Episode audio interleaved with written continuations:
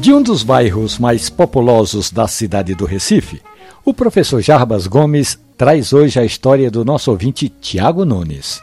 Tiago mora ali no Nova Descoberta, bem pertinho do morro, que neste 8 de dezembro comemora o dia de Nossa Senhora da Conceição.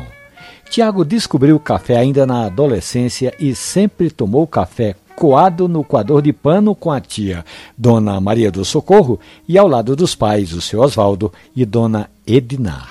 Hoje Tiago está mais organizado, tem em casa uma cafeteira elétrica, mas não é a cafeteira de café expresso não.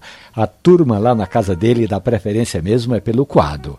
Administrador, o nosso ouvinte conta que ali no trabalho, entre uma tarefa e outra, sempre toma um cafezinho, mas daqueles que ficam dentro de uma máquina aquecido o dia todo, ou seja, pouco café.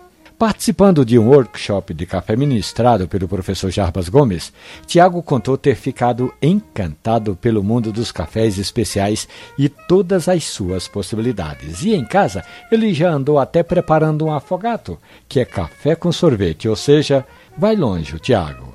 Essa história e outras tantas do mundo do café estão hospedadas ali na página da radiojornal.com.br ou nos aplicativos de podcast. Café e Conversa. Um abraço, bom café.